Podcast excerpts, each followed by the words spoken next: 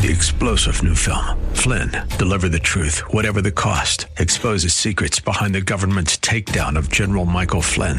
Flynn knew what the intel world had been up to. He ordered the first audit of the use of contractors. This set off alarm bells. He told the truth. He was the most dangerous person for Donald Trump to hire. They had to get rid of Flynn. Flynn, Deliver the Truth, Whatever the Cost. Available now. Watch it today. Go to Salem Now dot com. Salem Now dot com.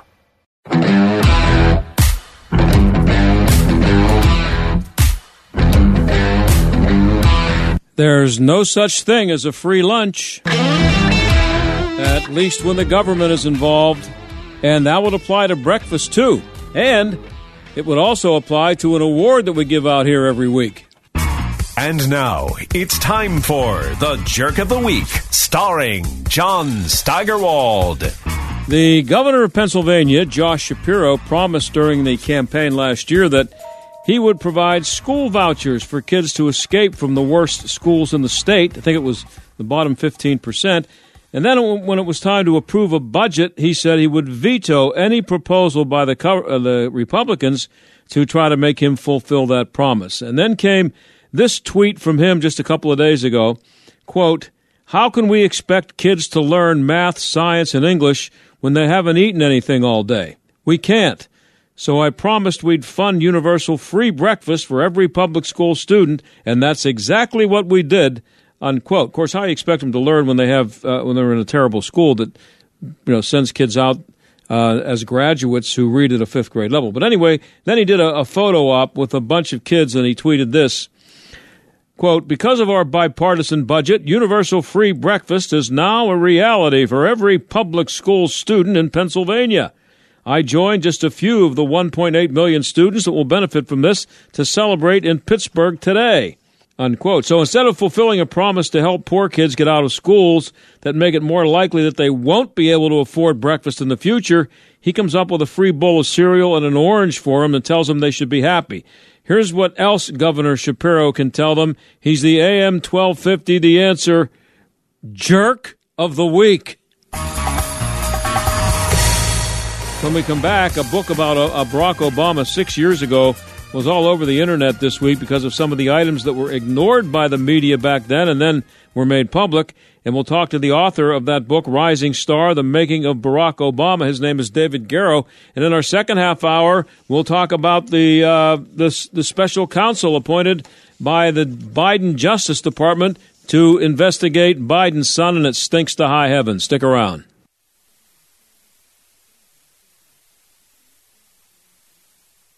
David Garrow was a history and law professor at Pitt. He's written a Pulitzer Prize-winning book about Martin Luther King, which he came on the show to talk about here a few years ago.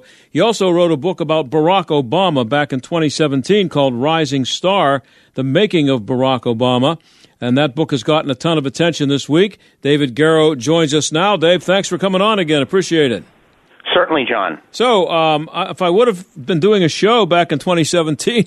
I would have had you on to talk about the Obama book, but I, this show has only been on the air for five years, but uh, I missed that one. But you did write that book uh, six years ago. Why is it getting so much attention this week? I'm seeing you all over the internet and seeing quotes from the book and everything. Uh, Tablet Magazine, uh, which is a, a it was in part Jewish-focused magazine, Uh, ran a long, long interview with me by a, a well-named, well-known journalist named David Samuels. Um, he came here to Squirrel Hill uh, almost a year ago to do that. Um, we actually recorded it in uh, September twenty twenty-two. Uh, but that came out, uh, what, eight days ago now. Um, and Samuels had me talk about the Obama book in particular, um, but also um, talked about my, you know, writing on Doctor King, Um, my big history of uh, uh, abortion rights litigation leading up to Roe v. Wade, uh, Supreme Court stuff. So um, it's very long. Uh, their webpage is tablet mag dot com. Um, and so that ended up uh, having a, a, a footprint uh, way larger than uh, I certainly ever imagined. Um, he's told me since then that it's gotten hundreds of thousands of readers.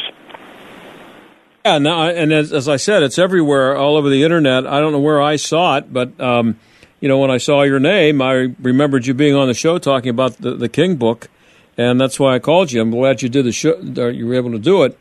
But as I said, we, we weren't doing this show in, in twenty seventeen, uh, and I would have, obviously, if, if uh, you know, I had been doing it. But anyway, back in twenty seventeen, how was it received, the book, I mean? Oh, I, I was very happy uh, with the reception. It made the New York Times uh, bestseller list. Um, the Washington Post named it one of the ten best books of, of twenty seventeen.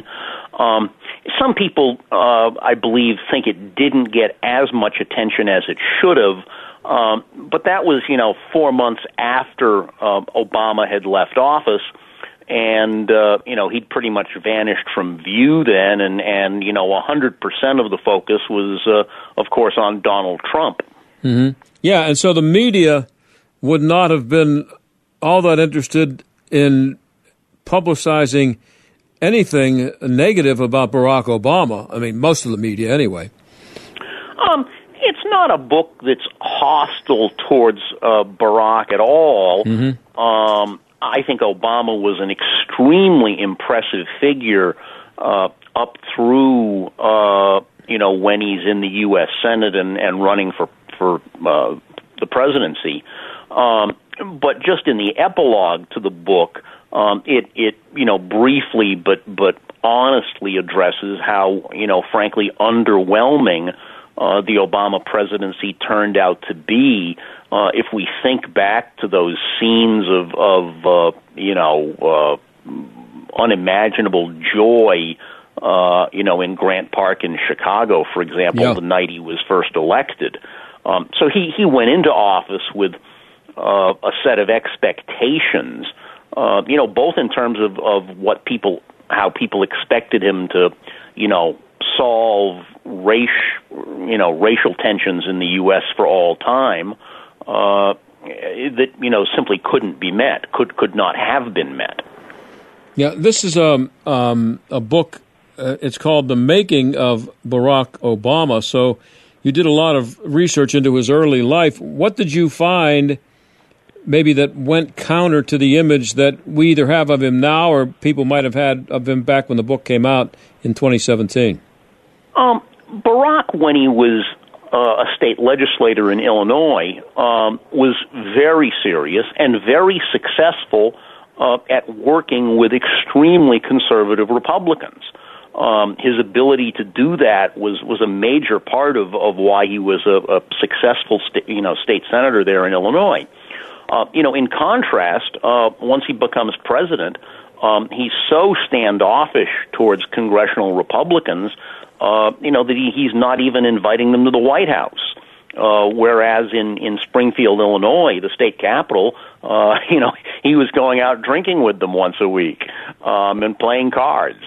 Um, and, you know, I was sort of mystified that the skills he'd had back there in Illinois, uh, you know, seemed to have been, been left behind uh, when he got to Washington.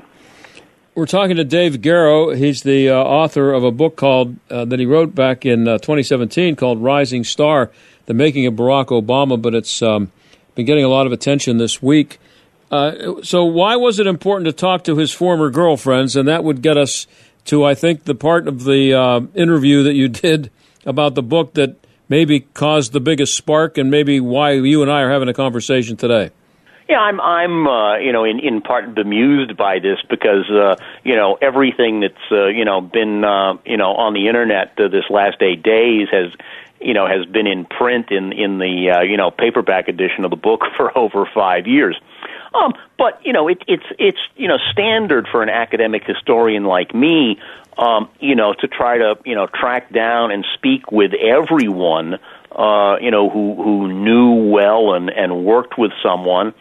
Um, you know, that's what I did with my Martin Luther King book, uh, you know, back from nineteen seventy-nine to nineteen eighty-five, uh, you know, and, and we didn't have the web to, uh, you know, find people's, uh, you know, addresses, uh, you know, yeah. or email addresses, yeah. uh, you know, in nineteen eighty. Um, so I, I spoke with hundreds of people uh, for the King book. And for the Obama book, I ended up speaking with over one thousand people. Um, that number gets uh, gets up there easily because Um, I spoke with a lot of Barack's uh, fellow students from Harvard Law School. He spent nineteen eighty-eight to nineteen ninety-one at Harvard Law School. And most anyone who is at Harvard Law School, you know, a Harvard Law School graduate, you can, you know, find on the web with, uh, you know, two clicks. Yeah, yeah. Uh, and similarly, uh, you know, Barack taught uh, very successfully uh, in the law school at the University of Chicago uh, for, you know, ten, twelve years. And so I made the effort to track down a, a good uh, selection, um, you know, scores and scores um, of his former students, uh, particularly black students who, who took a, a race in the law seminar with him back in the nineteen nineties. Um, you know, people don't think of Barack as an academic, but even when he was in law school, he and his closest friend, Rob Fisher, a uh, white economist uh, who's five years older than Barack, has uh, been at the Securities and Exchange Commission for a good number of years. Uh, Rob and Barack um, co-authored uh, uh, several hundred pages of a proposed book manuscript. Um, and there was a, a very prominent New York Times feature, uh, Week in Review feature about a year ago or maybe ten months ago on, on that now. Um, but that was a, a, you know, finding Rob Fisher and having Rob find those draft chapters that he and, and Barack wrote together. Um, you know, it's quite striking, you know, that you can find this, you know, one hundred pages of, of unpublished writings by a, a future president. Yeah. And so finding uh, all three of, of Barack's, uh, you know, serious major girlfriends uh, prior to his, his marriage to Michelle, Uh, you know, was just part of, of the sort of standard operating procedure uh, for a historian like me. And and so, of course, what's come out from that, what's getting the most attention, I guess now, unfortunately, I guess, but not surprisingly, um, is that he said in a letter to one of these girlfriends that he had fantasized often about having sex with men. Have you gotten pushback on the ver- uh, veracity of that? Or have oh, you no, got- not at all. No? I mean, the original... Uh, the original of that letter is in the uh, uh, archives uh, of Emory University now. Mm-hmm. Uh, the young lady to whom Barack sent that letter in November of, of nineteen eighty-two, he was twenty-one years old at that time, um, she had shown me all of his letters to her, but she held back this one paragraph uh, saying, you know, it's too sensitive, it's about homosexuality. And then after the hardback of Rising Star came out in twenty seventeen, uh, she let me know that she had sold the letters up to Emory, and Emory announced that they had the letters. Uh, there was a story in the Atlanta paper, a story in the New York Times about Emory acquires these letters. But those stories made no mention of, of the, you know, previously withheld paragraph. Uh, And so I asked one of my oldest friends, Harvey Clare, a, a quite distinguished historian of American communism who's taught at Emory for close to fifty years. Um, I asked Harvey to go have a look at it. Now, they wouldn't let, you know, even a, you know, senior professor at their own university make a copy of it. So Harvey had to, uh, you know, copy down uh, the previously withheld paragraph, you know, by, you know, hand with, you know, pencil and paper. Yeah. Um, and so we, we were able to add uh, that language to the paperback edition of Rising Star. So it wasn't in the hardback? Right, but but it's in the paperback, which mm-hmm. came out in May of twenty eighteen. Oh, okay. And so, it, what what exactly? Why is that important, or not important, or how important was it? Is it in the context of the book itself? Is oh, it just a I, mention? I don't think I don't think it's especially important at all. I mean, uh, you know, John, I'm a historian, not a psychologist, right. But as I uh, said to one of my neighbors uh, on the street a few hours ago. Uh, Uh, you know, uh, we, we both have the impression that uh, the vast majority of human beings, uh, you know, have, have fantasies. I don't think that's uh, uh, particularly striking news. Mm-hmm. Um, you know, but, but for me as, as a, a you know, uh, exceptionally thorough, uh, you know, document-oriented historian, Uh, you know, the notion that, that you're going to show me ninety-nine percent of something and tell me I can't see the other one percent, Uh, you know, when when I then find out that the missing one percent's available, uh, you know, uh, I want to see it. Yeah, yeah. Um, why do you suppose the? And we're talking to, uh, excuse me, David Garrow about his book uh, written back in twenty seventeen, It's called um, Rising Star: The Making of Barack Obama. Why do you suppose the media weren't more curious about that back then, or was it because it just wasn't that prominent in the book? Uh, it's you know it, it's it's uh, you know two to three sentences uh, you know changed between the hardback and and the paperback. Mm-hmm. There was one uh, uh, conservative website uh, that that wrote a piece about it. I couldn't even off the top of my head tell you the name of the website. Mm-hmm. Um, but you know it I you know it's not that you know neither myself nor HarperCollins uh, you know sent out a press release about it. I mean we didn't think yeah. it was you know that you know that decisive. Uh, what do you think about the reaction to it today? What, what you're seeing well, I'm, out there? I'm, I'm I'm bemused by the fact that you know something can have been in print for over five years, yeah. and there are you know thousands of copies of it out there, and then only uh, you know here we are in August of twenty twenty-three. Uh, you know, does today's news media decide to discover it? Um, you know, that's uh, yeah. uh, you know, I, it, it leaves me.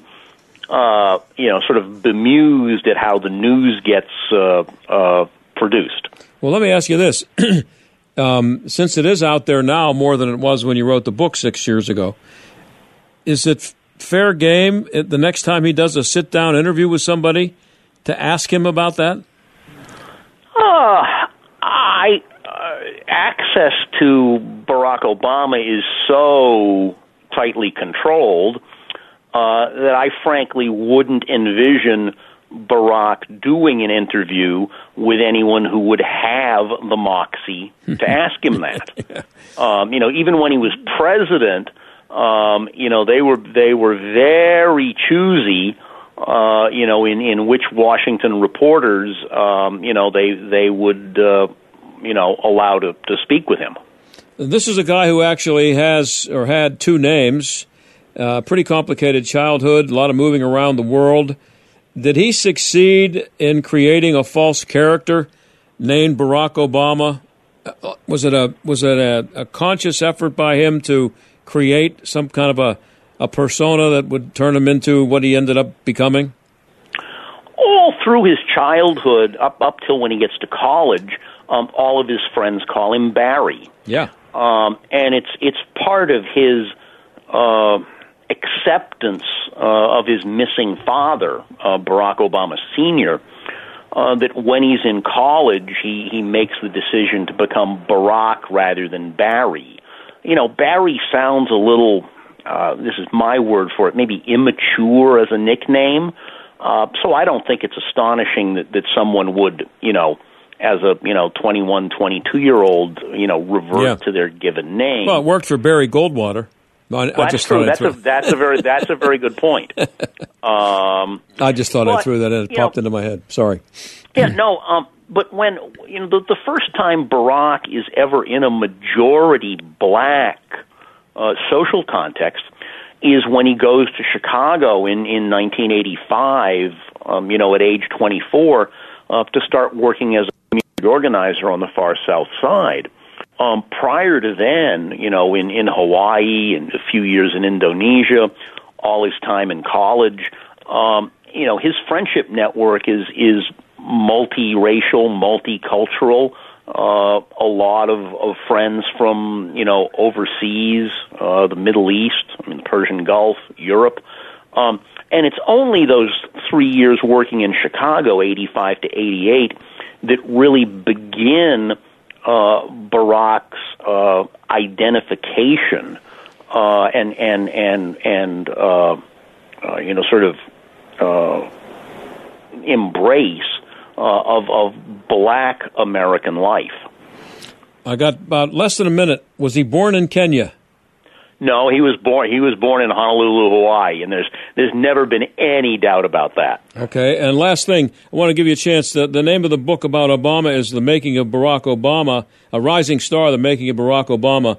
You've amazing stuff in your Martin Luther King book. Also, you won a Pulitzer Prize for that. What's the name of that book? People want to check it out. Sure, Bearing the Cross. I really appreciate having you on, uh, Dave, and hope to have you on again. Thank you. Good to talk with you, John. Thank you. Okay, that's uh, David Garrow, and you can see the book Rising Star: The Making of Barack Obama. Check it out.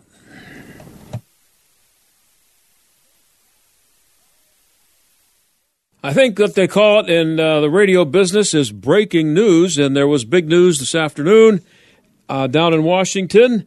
The uh, Attorney General Merrick Garland named a special counsel in the uh, tax probe of Hunter Biden. And who he named is kind of interesting, and we thought it would be a good idea to get uh, Fred Lucas on to talk about it. He's the chief news correspondent and manager of the Investigative Reporting Project at the uh, Daily Signal. Fred, thanks for coming on on short notice. I appreciate it. Oh, thanks for having me. So the guy that, uh, well, first of all, let's start with this. Merrick Garland uh, naming anybody. Is that a, was that a shock, a surprise? Uh, well, yeah, I, I think so. I mean, he'd resisted for such a long time uh, in naming a special counsel to this case. Uh, according to the I R S whistleblowers, David Weiss had asked to be a special counsel so he could uh, prosecute in other jurisdictions. At the same time, David Weiss, um, or his, at least his team, had uh, lowered a lot of uh, potential felonies down to misdemeanors, had uh, tipped off Hunter Biden about search warrants, um, and prohibited uh, further questions into Joe Biden. Uh, so, Um, I, I mean, there, there there were a lot of problems, and, and, and of course, his team orchestrated this uh, joke of a plea deal that was so outrageous that the federal judge threw it out. So, I, I mean, this brings up a lot of questions. Why, of all people, would he name the same prosecutor who was who has been involved in this already, which is David Weiss, the um, U S attorney from Delaware? Yeah, does that make it worse? At least, as far as the the uh, the Democrats and the media will give him a pass. They could he could have named anybody he wanted, but um, yeah. from the from a political standpoint, oh, well, the Republicans yeah. are all over this. Yeah, yeah. I mean, the, well, the Democrats, um, uh, well, they they've been kind of low, low, low key on this, but uh, Democrats have so far said, "Oh, well, this is a Trump-appointed prosecutor." Uh, Well, this was a, uh, yeah, uh, Donald Trump did appoint this um, David Weiss in December twenty seventeen. He was confirmed unanimously in uh, uh, February twenty eighteen. Um, but he was also uh, base, he, he was also basically endorsed by the Delaware's two Democratic senators. So uh, it's, it's not like this is a, a Republican attack dog or anything like that. So, so that's going to be the Democratic spin. But, yeah, I, I think for, for Democrats to say, well, this was a Trump-appointed prosecutor, that worked, and that might have made sense to make that case before the outrageous plea deal had been made and before the allegations from the I R S whistleblowers. Right now, there's um, putting David Weiss on the case as special counsel is not going to really move the ball or advance increased confidence for anybody yeah. uh, as far as how impartial this is being done and whether the Justice Department can move forward impartially. I, I, I'm, yeah, I mean, the the, the, the point of uh, putting a special prosecutor in place is yeah. partly, at least, to uh, um, relieve the public's perceptions about how politicized the D O J is. And, you know, David Weiss, he's sort of shown his cards when he put out the, the original plea deal. Yeah, so it's the idea of, of uh, I always thought that a special counsel, the idea was to get somebody not connected to the administration in power who could come in and at least uh, present the appearance of neutrality.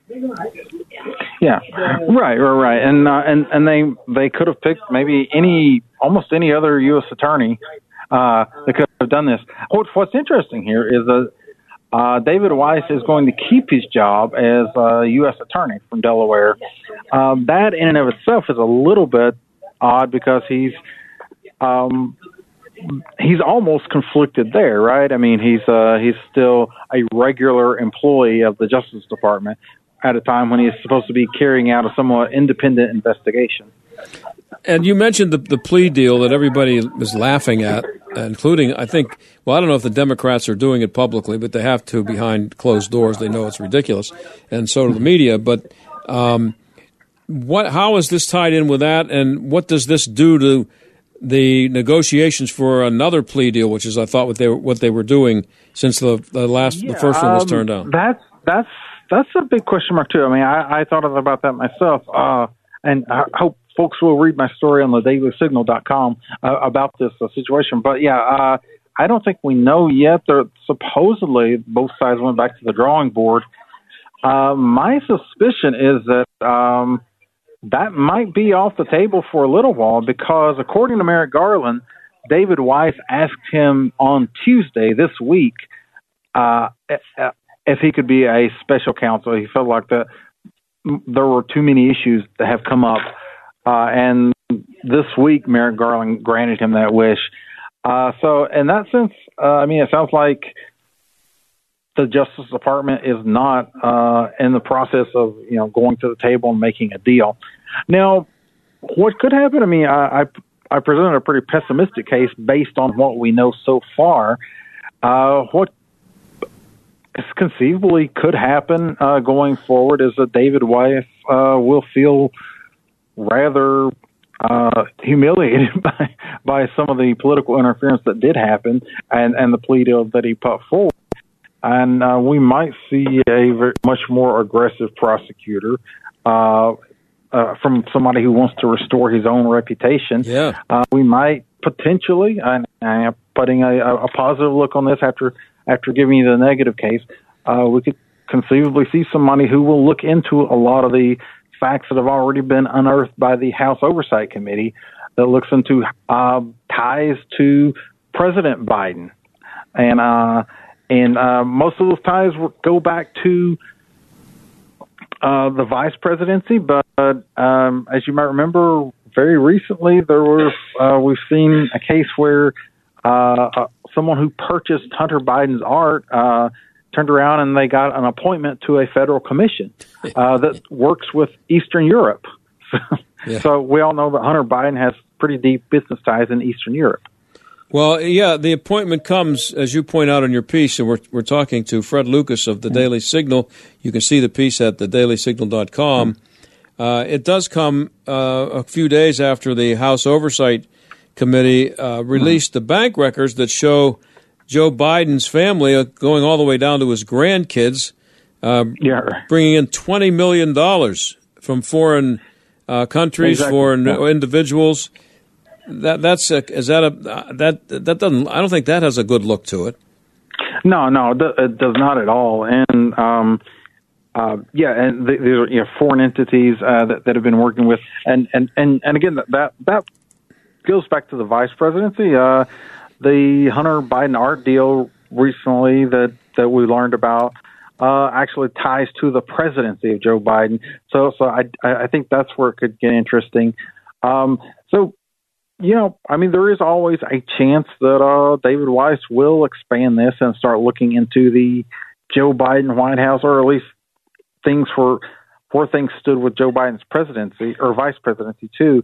Uh, also, uh, we did learn that uh, Weiss and his team were made aware of the uh, bribery allegations that, that were uh, put forward in a uh, report from a F B I confidential informant who had talked to Burisma executives, uh, who said that they they um, made a five million dollar payment uh, to Joe Biden, uh, in in part to get a prosecutor fired, who was looking into the company, um, while he was vice president. Uh, and and and pe- people are familiar with that uh, speech Joe Biden made, in which he bragged about uh, getting the prosecutor fired.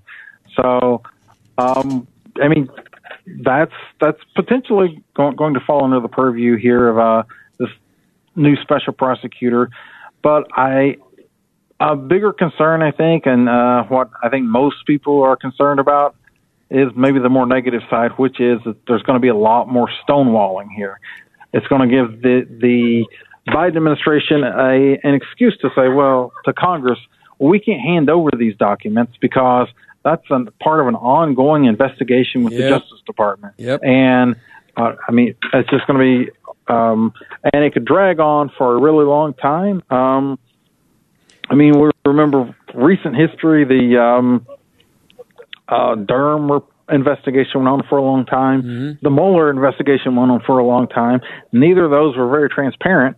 Uh, I mean, if you, I guess, I guess uh, one thing, if you want to give Jack Smith some credit, he probably moved warp speed as far as special counsels go, because yeah. uh, more more recent, uh, as far as indictments of Trump, more recent experience of uh, special counsels is that they plod along um, sometimes. Uh, so. And, and and the public never knows what they're up to. Well, and, and and I think this is going to be used maybe to obstruct con- yeah. uh, investigation by Congress. Yeah, what's amazing is that the special counsel, the investigation that hurts Donald Trump, they moved it along pretty quickly. The one that's helping him and the right. Democrats, they're just having trouble with right. it. So we're going to be hearing, oh, geez, I'm sorry, you, uh, I'd really like to get into that with you, but we can't do that because it's an ongoing investigation. I just, yeah. uh, Fred, you, you, you're down around there all the time, and you're, you're around these people and talk to them on and off the record. I just have this picture of them being shocked that their um, just dishonest, crooked deal to try to get that plea agreement. They were shocked by the fact that it didn't work. It didn't go through. And they went back and they just reconnoitered. And they, I can see them being in a room and saying, "Okay, what are we got, what are we going to do now?" And somebody said, "I'll tell you what we can do. We can make him a special counsel, and that'll delay it for a year and a half. We won't have to worry about it." And this is what I see as just um, imagining myself is that Joe Biden is thinking, "Just get me to the election. I don't care what happens after that because I'm going to pardon him anyway." Uh, very, very possible. Uh, just because this is.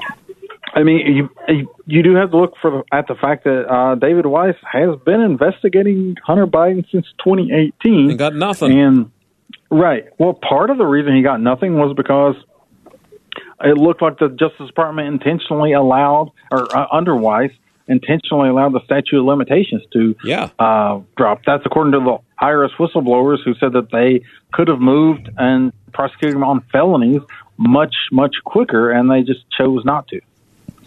So it's all it's all dirty, isn't it? Yeah. It can't. It's just not normal what's going on, and it and could it even be attempted if not for a compliant cheerleading media? Well, that's that's a little bit of a problem. Yeah, yeah. Because I mean, we have seen uh, just consistently um, uh, they they've wanted to ignore this, and. It, I think maybe it's reached this point where it is hard hard enough to ignore. I mean, because we have to ask why now mm-hmm. uh, with uh, with this appointment. I mean, there's been calls for a special counsel for a really long time uh, in the Hunter Biden case, so why now? Uh, but yeah, yeah, it, there there has been a compliant media, um, I, by and large, uh, with with many many exceptions. Uh, the Daily Signal has been. Uh, covering this pretty aggressively.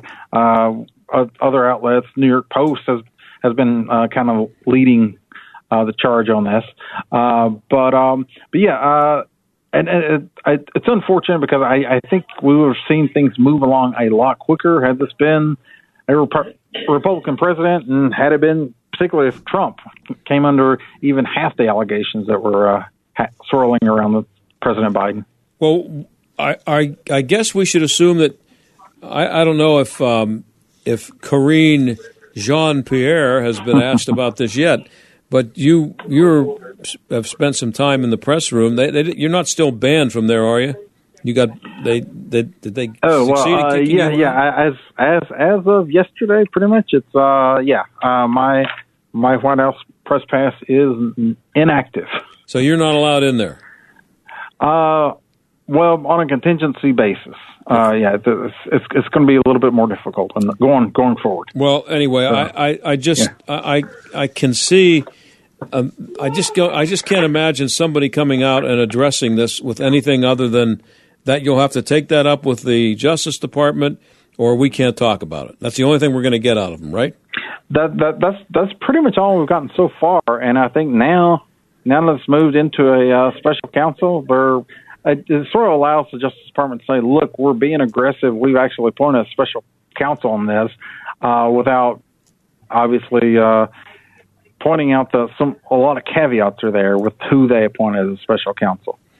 And I think, I, what do you think about this? I, I just think that the average person doesn't pay as much attention to this stuff as maybe you and I do, and they're going to see the headline that they, they've appointed a, a, a special counsel, and a huge uh, part of the um, the electorate out there is going to give the Biden administration credit and say, yeah, well, there, he's yeah. investigating his own son, and that, boy, that's oh well, that's uh, he's yeah, a yeah. I mean, we, we've we've already seen that. We've, we've already seen that.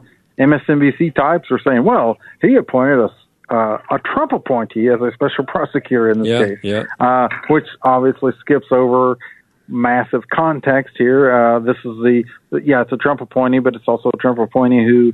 Uh, made a, a joke of a plea agreement that was so outlandish that a federal judge threw it out of court. Uh, it's, it's a, yeah, it was a Trump appointee, but it's also someone who, um, according to I R S whistleblowers, did all sorts of, um, did a very shoddy investigation, let the statute of limitations run out, uh, and, um, tipped off uh, Hunter Biden about search warrants and so forth. So, so yeah, it's uh, it was it was a bad investigation uh, that we know of. It was a bad deal that they made, and uh, they've let Hunter Biden get away with a lot. Um, what's interesting is that there are a lot of other issues uh, on the periphery that actually lead to the big guy, Joe mm-hmm. Biden, and we'll see if I mean it is entirely possible that David Weiss, as I mentioned before, uh, feels like he might want to re- restore his reputation in some way. Uh, that that that could be the upside of this. Uh, yeah, it's it's somewhat hard to imagine, but uh, um, who knows? Yeah. Hey, hey, Fred. I, again, I appreciate you coming on on short notice. Thanks. Yeah, yeah, yeah, yeah. Glad to. Thanks very much okay. for having me. All right, we'll be we'll talk again. That's Fred Lucas. You can find his piece at the daily signal dot com.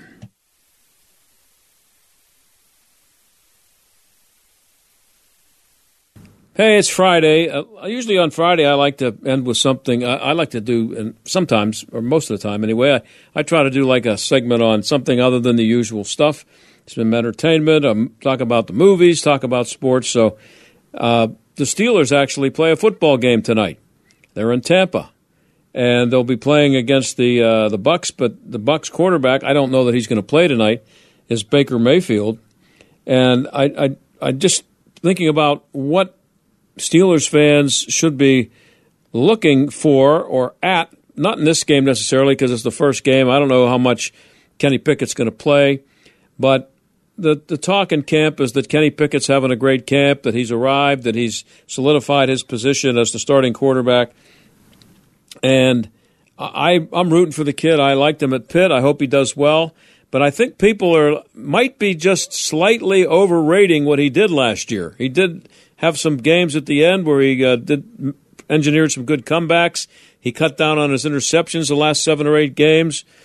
Uh, but he, his, he was throwing a lot of really safe passes and wasn't really asked to do much. He's going to have to do a lot better. I, I just I just think that the, what to watch is whether or not Kenny Mayfield looks a lot better by the time he does get some playing time here in the preseason and then obviously at the beginning of the season. But uh, people in Pittsburgh, Steelers fans, and some of my friends in the media, they like to make fun of Baker Mayfield, who may or may not play tonight for Tampa Bay.